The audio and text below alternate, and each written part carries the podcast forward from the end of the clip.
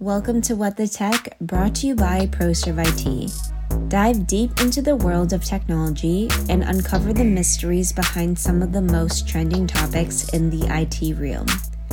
This month, we're venturing into the vast landscape of infrastructure, shedding light on the bedrock of modern digital enterprise. Today, you're tuning into the second episode in our infrastructure series, and it's all about migrating to the cloud with Azure. If you've ever wondered about the triggers that push businesses to the cloud, or how shifting to Azure can refine your cost strategy while maximizing efficiency, this episode is for you. Stick around as we peel back the layers of cloud migration and give you a firsthand look at the transformative power of Azure. My name is Bill Kastner, Solutions Architect with ProServe IT, and I'm going to be taking you through today's session. From an agenda perspective, we're going to talk a little bit about economic pressures, Azure benefits, migrating to Azure. So we talk about economic pressures. Many organizations are trying to determine when it makes sense to explore the possibility of Azure and, and try to determine where it may make sense within the business. Over time, we've seen there are a number of different challenges that often arrive that can trigger this type of a conversation. It may be a good opportunity for you to explore cloud as a potential solution. Data center contract expiry. So if you've just wrapped up a three or a five year contract within a data center, this can be a fantastic time to explore cloud to see whether it's maybe a better solution than renewing for the existing contract that you had. Business continuity. The needs of your business have evolved where you now need to look at a disaster recovery scenario and such. That can be a costly venture to deploy a DR solution in a second office or in a second data center location. It can be a large capital investment for infrastructure we hope to never actually need. Azure can provide a much easier, more cost effective solution. Cash flow challenges. So, again, given the last couple years that we've had, everybody's familiar with this. Being able to take things like move from CapEx to OpEx and stuff can be hugely beneficial. Cybersecurity, this can be a constant challenge for organizations trying to keep on top of the latest cybersecurity components and be able to deploy the technology required to support their business. These can be great candidates for Azure as well to help augment or support the business. Rapid scalability. So for web apps and infrastructure, one of the nice things with Azure is with a simple reboot, we can double our resources on a VM or allocate additional memory and IOPS and such to a SQL database and such, very quick fashion. So we don't need to worry about how fast or slow our business is going to grow. We can respond in a very timely fashion. And then budget and resource constraints. Again, similar idea to CapEx, OpEx conversation. Being able to actually focus on your needs today is hugely beneficial rather than worrying about down the road. So how does migrating to the cloud help? So I've touched on a couple of these already, but one of the biggest ones is moving from CapEx to OpEx. So one of the challenges that we often see is if you have your server infrastructure and your storage infrastructure that's up for renewal, for most organizations, when they're looking to buy that net new infrastructure, they're trying to pre-predict what their growth is going to look like over the next three to five years, depending on your refresh cycle. And that can often be a challenge. And you need to pay up front you buy all that infrastructure you hope that your forecasting is reasonably accurate and that you're going to grow along the line that you anticipated. But obviously we come up with unexpected issues like covid that can dramatically change what our business is going to look like over time. So being able to focus on capex and just worry about paying for what you need today rather than trying to pre-predict what you're going to need in the future can make a lot of sense. Enhancing your security posture one of the nice things with Azure is because everything is tied into a common management console, there's a familiar, very familiar look and feel to the deployment of any of these Azure cloud services.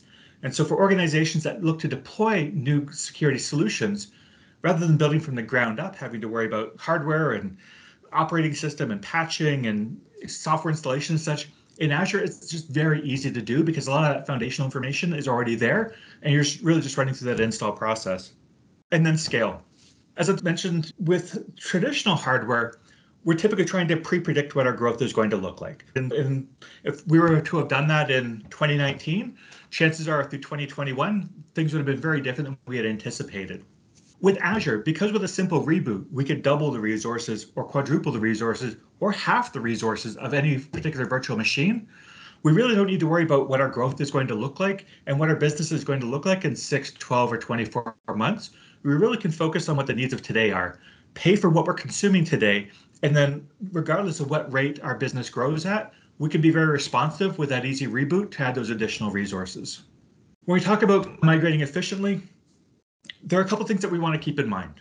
So first is cost optimization. One of the strongest recommendations that we have for customers looking to explore the possibility of Azure is to conduct an actual an Azure assessment of their existing on-prem environment.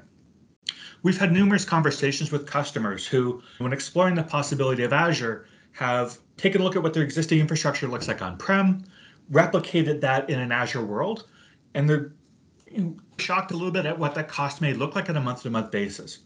But realistically, for most organizations, that's not reflective of their true Azure cost. Often, virtual machines on-prem are underutilized. And while that works in an on-premises environment where you know you have the resources at hand, in Azure, we need to be a lot more cost conscious. In Azure, it's important to note whether you're using 10% of a VM or 90% of a VM, you're always paying 100% of that VM cost. And so right sizing your environment can have a huge impact on what your overall costs are going to be from a consumption perspective.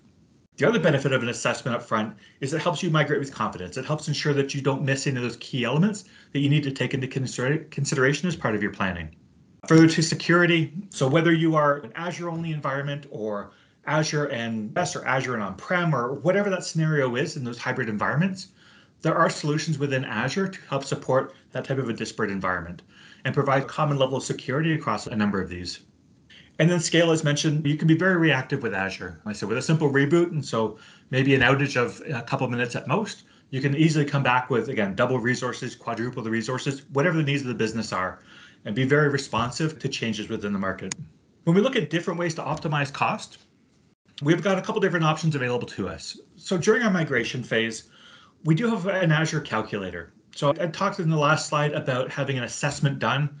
This is something we can actually engage Microsoft to assist with, but the TCO calculator is another mechanism that you can use to determine what your costing in Azure would look like, take a look at some of the additional cost savings benefits that are available, and help figure out how that factors into your costing and to help you build that business case. Azure Migrate is our tool to really migrate everything from on-prem or any other existing source environment into Azure. And through our process, again, we want to make sure that we're right sizing those Azure resources. We don't want a machine running at 10% utilization in Azure because the cost is going to be way too high. We need to be able to right size to ensure that we still have sufficient headroom for a bit of growth, but with the understanding we can quickly reboot with additional resources, we want to try and keep this as balanced as possible. Azure Hybrid Benefit and reserved instances. So Azure Hybrid Benefit is where you take your existing on-prem licenses with software assurance and apply them to Azure. And this can provide significant cost savings. Again, it is important that it's only licenses with software assurance that this is applicable to. But by default, when you spin up a virtual machine in Azure, a Windows virtual machine specifically, as part of that per minute billing cost, there is licensing components built in. So if you're a Windows VM, that Windows license is being charged as part of that per minute billing. With SQL, that just gets layered on top and again ties into that per minute billing. Being able to leverage existing licenses, or in some cases even purchasing licenses to have applied, can often provide some pretty significant savings. Azure Reserved Instances are where you pre-commit to Microsoft for how long that particular resource is going to exist.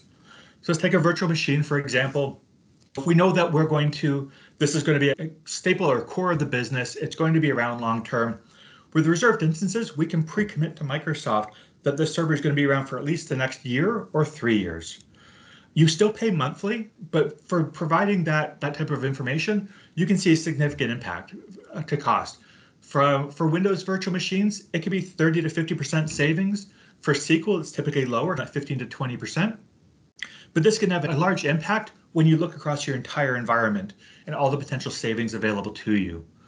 So the benefit here for Microsoft is by pre-committing, it helps them understand what their Azure data center utilization is going to look like over time. And for providing that information, they do provide those cost incentives. Azure Migration Program. So Microsoft does have various programs to help fund and help augment services and such to help encourage customers to move to the cloud. And there are a number of different mechanisms there. When we look post migration, we have things like Azure Advisor. And this is probably one of the, your best friends in the Azure world. Really, this is a collection of a bunch of recommendations on how to better your environment. Right? So it might include cost optimization. So things like shutting down idle resources, recommending reserved instances for particular VMs, and identifying what your cost savings may be. It, Azure Advisor will also provide security recommendations and a number of other things that Microsoft sort of automates and provides to you based off of best practice. Azure policies allow us to control what our environment is going to look like. Maybe we don't want our IT team being able to spin up virtual machines with 60 core cores and two terabytes of memory, right? With policies, we can put those constraints in place. Similarly, maybe if we're a North American or Canadian organization, we don't want our IT team to be able to spin up resources in Europe or Asia. These types of things can be built out or managed through Azure policies. And then lastly, Azure Cost Management. This is your in Azure tool to understand your billings. Right. So each month you're going to get invoiced based off of your consumption.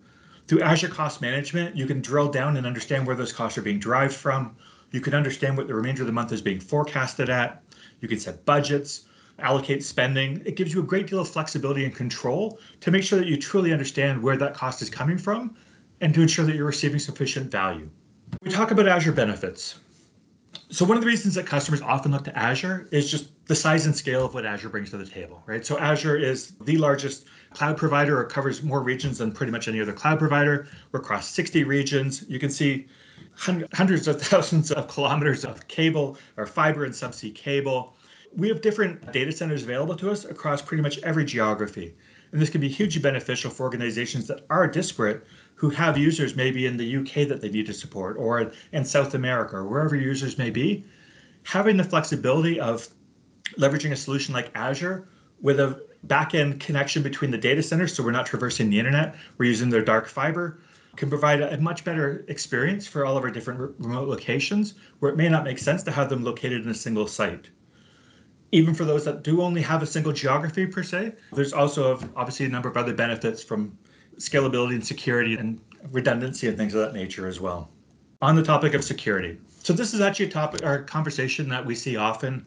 It's obviously an area of concern for most businesses is making sure that their environment is secure as possible. And while some organizations do take the viewpoint that they would rather have security completely under their control because they feel that it provides a better level of security, in fact, leveraging Microsoft's expertise and their existing investments in security can often make a lot of sense and improve your overall security posture. Microsoft spends over a billion dollars a year in, in, in, security. They support over 3,500 analysts, managing trillions of signals a year. Microsoft is one of the most attacked entities on, on the internet. I know at least a couple years ago they were number two behind the, behind the U.S. Department of Defense. I don't know if that's changed at all, but they're still very high up there. They're very prominent. And all the learnings that they have from supporting their own environments are also leveraged to support their client-facing environment. So Office 365 and Azure. So we're able to take advantage of all those learnings and all those capabilities that they have built in without having to make those without having to make those same investments ourselves. When we look at some of the different ways in which security can be applied, we have security management. Right? So we can manage hybrid workloads. We can have that single pane of glass or single view to give us visibility across our disparate environment. Again, whether that's cloud, non prem, or any of the other cloud service offerings. Threat protection. So we do have a SIEM within Azure, which is our Azure Sentinel, that gives us visibility into behavior within the environment to help us understand anomalous behavior or things that are warrant further investigation with the intent that we can hopefully identify any sort of an intrusion early on and be able to tackle that before it becomes business impacting. And we leverage AI driven analytics behind the scenes to help us understand what's normal for your business and what appears as anomalous. Identity and access. So many of you, I'm going to assume, are probably in Office 365. So we have our Azure AD credentials. More and more, we're leveraging those cloud credentials to tie into additional services, whether Microsoft based or third party. Having a unified solution can make a lot of sense to help ensure that when you've got a single source of identity and that it's properly secured. From an apps and data security perspective, we have encryption for data both at, at rest and in transit. We have protect keys and secrets. So Azure does have their Azure Key Vault, which is basically a mechanism to store all these secrets and various keys in a secured fashion. Obviously, much better than a sticky note on the monitor.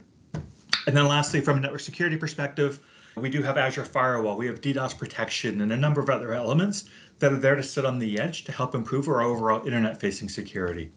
Azure Hybrid, and this is actually going to be one of our follow-on sessions. I think our fourth class in December, we actually talk more about Azure Arc and Azure Hybrid in general. But this is Microsoft's solution to help provide that single management plane across all your disparate environments, right? So again, whether you're Azure and on-prem, AWS, Google Cloud, a VMware customer, regardless of what that source environment is, Azure Arc can be leveraged to provide a single management plane to support all these disparate environments. It can also be leveraged to support IoT devices as those become more and more common within workspaces today. When we talk about business continuity, so you know, we will get into a slide a little bit later on uh, talking about great first projects or sort of common initiatives that we see. But for many customers who might not be ready to move into Azure immediately today, there still could be value that Azure brings to the table. Organizations that are still dependent on disk-based backup solution or, or something that is tied to on-prem and maybe tied back into a third-party cloud, Azure Backup can take place of that and it makes it very simple. It allows for data encryption, multi-factor authentication, it just it provides a really easy mechanism to provide a cloud-based backup solution to support your existing on-prem environment, as well as obviously Azure hosted environments. Azure Site Recovery is a dual purpose tool. So we use it both for migration as part of Azure Migrate, but we also use it to provide disaster recovery. So as noted before, if you're an organization that is planning on building out a DR location or have that as a business requirement, or may even be looking at refreshing, building out infrastructure and uh, investing a lot of capital in servers and storage and potentially power and cooling and all the rest to build an environment that you hopefully never have to use is not necessarily cost effective. Azure can provide a much less expensive solution. The nice thing with Azure Site Recovery is you're paying a fixed per server per month cost. I think right now it's $32 a server a month to back up that VM, along with storage costs. And that's obviously going to vary dependent upon the size of the disk that you're trying to replicate. But for a largely nominal cost, you can provide that same DR capability have all of the business critical or your entire server farm replicated into Azure to be able to do DR testing and have that failback mechanism built in. And this can often be a far more cost effective solution. Again, for infrastructure, you hope you never need. And then lastly, we have our Azure Virtual WAN. So this is our mechanism to tie in all of our disparate branch offices, data centers, cloud locations. It's really just a means to manage all of our different remote locations. When we look at infrastructure within Azure, so Microsoft has done a, a, great job of building sort of a wide range of Azure VM families that tie into specific business needs. So whether you need a simple entry-level VM or a general purpose VM, whether you need something that's compute intensive or memory optimized or GPU accelerated, all these are different families of compute that are available inside of Azure. And so you can build based off of the model that you specifically need to support that unique business case. Additionally, we have a wide range of, of disk capabilities, as you can see below, with varying IOP levels to meet both basic as well as the most demanding IOP needs. If we look to the right, so we do obviously support Windows, SQL, and Linux. We also have purpose-built solutions around VMware, SAP, Cray, and NetApp. On the topic of Linux and open source, many of us, when we think of Azure, there's the automatic assumption of sort of Microsoft operating system, but there's a very robust support for Linux and third-party solutions in Azure as well whether it's Red Hat, SUSE, Ubuntu, CentOS, or any of a couple of the other Linux providers, all these are natively supported in Azure. There may be a requirement to have your Linux VM on a long-term service branch or LTSB a uh, build, just that can often be a requirement. But that being said, it's very easy to port the infrastructure to Azure and to support that within Azure itself. Same on the SQL front. Microsoft would obviously love you to be running Microsoft SQL Server. They recognize that's not always realistic or cost effective. So there is support in Azure for things like MySQL and MariaDB. We also have development elements built in, so things like Visual Studio Code, as well as fully managed cache services and such. All of these are open source type solutions that are available and can be integrated as part of your Azure solution. So if you are in a sort of a, an environment today where you have a mix of infrastructure, chances are the majority of it will likely be supported within an Azure environment. Azure Virtual Desktop. So this is actually going to be our session in November as well. We're going to deep dive into this. But Azure Virtual Desktop is really your VDI style solution, right? So some organizations may have remote desktop services or RDS servers today, may leverage Citrix or VMware to provide remote desktop services. Others really don't have a solution at all today. Azure Virtual Desktop is a great product to provide that remote capabilities while being able to lock it down extensively. Again, because this is built in the Azure portal, through a couple clicks, we can easily deploy our Azure Virtual Desktop environment and that allows us to deploy and scale within minutes. It is the only solution for a multi-session Windows 10 or 11 desktop. And so with remote, ah, excuse me, with remote desktop services, we're looking at a server-based operating system. Same with Citrix and VMware, we're typically looking at server-based OSs. Or if we're going to provide a full client experience, so a Windows 10 or a Windows 11 experience, it's often a personal desktop in a one-to-one scenario. With Azure Virtual Desktop, while we do support that one-to-one scenario as well, we also have the ability to stack users. And this can be a cost effective means of providing a remote desktop experience to a wide range of users with a smaller amount of desktops that we need to support from an IT perspective. Azure Virtual Desktop or AVD also includes optimizations for Microsoft 365 for apps for enterprise. So Outlook and Teams and OneDrive. There are enhancements built into the product to support those cloud initiatives. As Microsoft recognizes, if you're looking at a cloud-based virtual desktop, likely you've made the investment in Office 365 as well. And then lastly, for those customers who already have an existing remote desktop services solution, there is the ability to actually port that, that environment into Azure Virtual Desktop. So you'd still be running remote desktop services, but you'd be leveraging the Azure AVD or Azure Virtual Desktop framework. Reasons you might want to consider doing this, probably one of the key ones is, security. So one of the nice things that Microsoft provides is with an AVD solution, you are really only worried about managing the actual servers or desktops themselves, user access, and applications. Everything else is supported by Microsoft. So when you look at internet facing components like brokers and gateways and things like that, Microsoft is actually providing that as part of their own cloud services. It's not something you need to manage or support. This can simplify implementations for RDS for customers who have that challenge today. The other benefit is with traditional RDS environments, we're typically opening up port 3389 to allow remote access into our server environment. As I'm sure many of you are aware, this has caused issues in the past with denial of, denial of service attacks and other challenges and exploits. So one of the nice things that, that Azure provides with AVD is there are no ports that are open to the internet. So in order to access your remote desktop, your remote application, you authenticate into Azure, and then Azure presents your desktop or your applications back to you. So there's no ports opening, which means that you, your attack surface profile is reduced dramatically. And I said, we do get into this in more detail in our November session, where we'll spend an hour talking about AVD specifically. Azure App Services. So many times when we look at or consider moving from on-prem to Azure, our focus is really around VMs, right? Because that's what we've known in the past. So for that, we consider IaaS or Internet Infrastructure as a Service. But we also have what's called PaaS or Platform as a Service offering. We're able to move away from the artificial constraints of a VM and just consume the services we need from Azure. Azure App Services is a great example of that. So if you have web applications that you need to be able to support, traditionally with a virtual machine, you're managing from the OS up.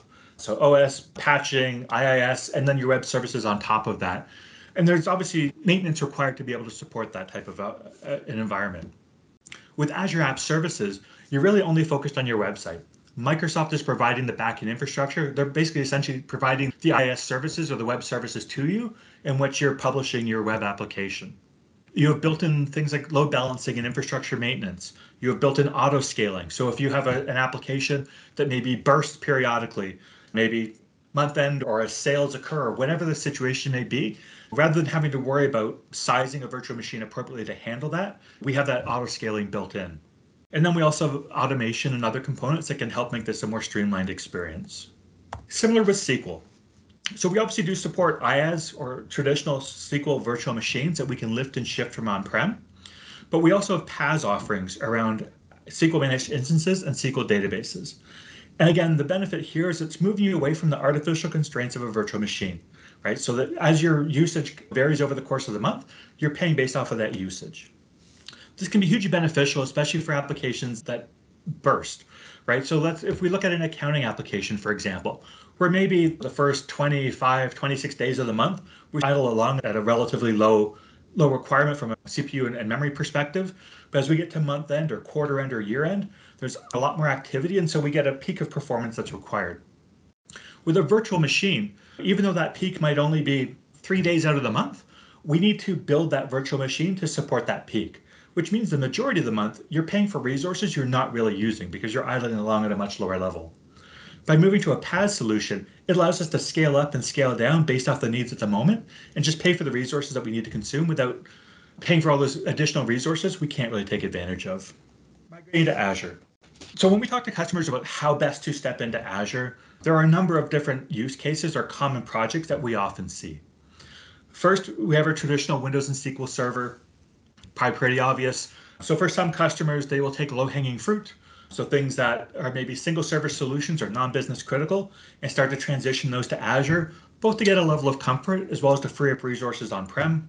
Other customers who might have a, a need for a net new application that is potentially resource intensive and just don't have the capacity on-prem to support that, Azure can be a great a great solution there as it gives you essentially unlimited resources to build up whatever you need to support the business without all the potential delays and everything else that we see with traditional physical infrastructure today.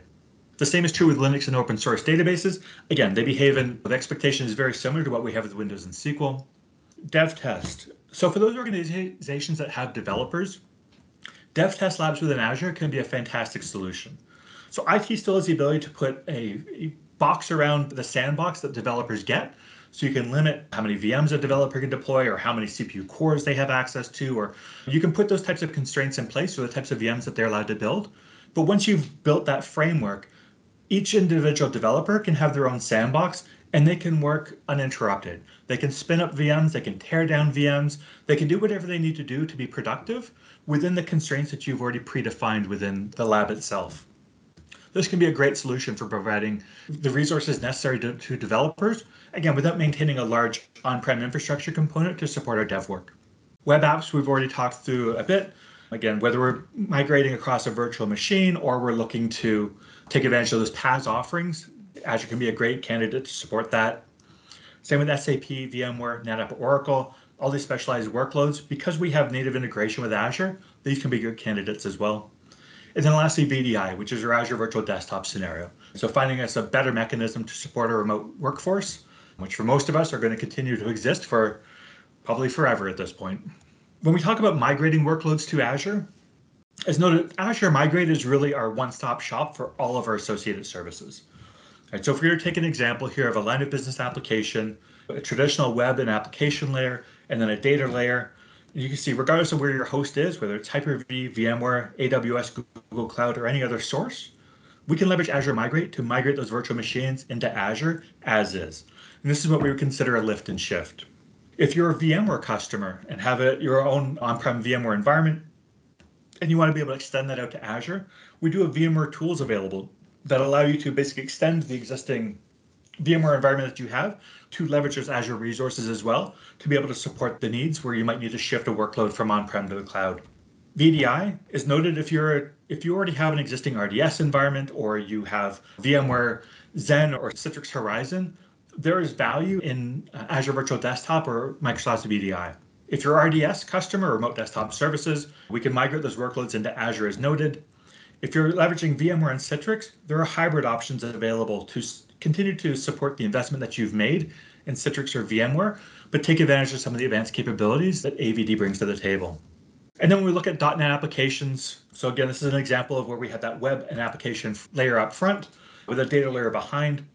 In this scenario, we're looking to leverage Azure's Platform as a Service or PaaS offerings, right? So as part of our migration process, when we're migrating workloads from on-prem to the cloud, we can choose whether we want to migrate the VM as is or as part of that migration, do we want to start looking at things like Azure App Services and Azure SQL and include that as part of the migration process itself? And again, Azure Migrate helps support all of these as well. When we talk about investments to lower migration costs, so there's a couple different things to keep in mind or that are available. One is Microsoft's Cloud Adoption Framework. So our, actually our first class in September was specifically around Cloud Adoption Framework. But the intent of this is to provide guidance to customers who are looking to explore Azure. As I'm sure you can imagine, many organizations who step into Azure, if you were to manage an Azure environment for a year, if you were to look back on day one, chances are you would deploy things quite differently than you actually did, just because you don't know what you don't know. The Cloud Adoption Framework is designed to ask the questions that you don't necessarily know to ask to ensure that you actually have a proper framework in place and something that's going to support not only your business needs today, but also your evolving business needs over time. Microsoft provides their migration program and fast track for Azure. So these are mechanisms to either provide resources or funding or access to partners or specialized engineering resources to help you along your journey. And lastly, Azure Migrate, which is again our single hub for migrating all of our different resources. Quickly touching on the Cloud Adoption Framework or CAF. You can see it's really designed to take you from your very first stages, your pre-migration activities, so understanding what what the strategy is for the business, what the core objectives are for the business, what success looks like for the business, and allowing that to filter into how you plan and then how you deploy Azure. This can be a hugely beneficial component. It's like I said, it does encourage customers to have the conversations they don't necessarily know they need to make sure that as you're building Azure, you're building it right from day one, which is obviously far easier than trying to retrograde or fix things further down the road once Azure's been put into production. Azure Migrate, so we've talked a little bit about, total. it's really our one-stop shop. It gives us that central hub for managing all of our different migration activities, whether it's servers, databases, data, web apps, virtual desktops, all that can be managed the umbrella, under the umbrella of Azure Migrate. It also takes us through the entire migration journey, from discovery through assessment through migration, and does allow for integration with third-party tools. And one of the key benefits is that centralized visibility. Right? It's that single pane of glass to give you visibility into what's happening across likely multiple streams of Azure migration. As you can imagine, for most customers, moving to Azure is not a, a single step process. It's not, I've got a free lunch hour, let's move to Azure. There's a whole lot of elements built into that. There's typically application prioritization and mapping and such. And so you can have multiple streams at varying stages through your journey. Having a single pane of glass like Azure Migrate can really simplify that process. So within Azure Migrate, you can see we have a number of Microsoft native tools, which are the ones along the top. So things like Data Migration Assistant, DataBox, Cost Management Advisor. These are all Microsoft solutions that are available as part of, of Azure Migrate. I did manage to pick the one example, uh, Azure DataBox, actually that does have some cost for the storage component. But all of these are available to you to work under the Azure Migrate uh, banner to migrate workloads, regardless of what those workloads are, to Azure. Microsoft has a pretty robust ecosystem for managing Azure migrations. There are still likely going to be third party or use cases that are non standardized that may require a third party solution. Or maybe you already have an existing investment in something like Cloudamize or Lakeside Labs. So these types of tools will also natively integrate in with Azure Migrate. So again, you're still being able to take advantage of the, the feature set that tool provides, but tying it back into Azure Migrate to give us that single pane of glass. As part of Cloud Adoption Framework, Microsoft actually provides a number of tools and templates and such to help guide the conversation. One of the ones that we encourage customers to look at when you're trying to explore sort of your Azure readiness is the Strategic Migration Assessment and Readiness Tool, or SMART. And this will basically take you through a series of questions to help you understand where you are from a readiness perspective across a number of different categories. So this can help an organization understand where you're well positioned for Azure today and where there's still room for growth to give you the opportunity to catch up on those or address those issues before you actually start stepping into your migration project itself. One of the things that we always encourage customers to take into account no migration is ever linear or simple. There's a lot of complexity involved with an Azure migration. And this is often why it can make sense to engage a partner or Microsoft or somebody to facilitate. There's a number of different components that need to be taken into consideration. Some customers recognize that this is a complex and, again, multi stage environment Others don't necessarily recognize the, the technical complexity and therefore have unrealistic expectations. Right? But it's important to note this is a complex process and there are a number of moving parts in order to make the journey successful. Okay. And thank you everyone. Hopefully today's session has been useful. And that wraps up this enlightening episode of What the Tech. Today we delve deep into the nuances of migrating to Azure from understanding why businesses are shifting to exploring the benefits of an efficient cloud migration strategy. We hope you're now better equipped to navigate the cloud landscape. But don't go away just yet.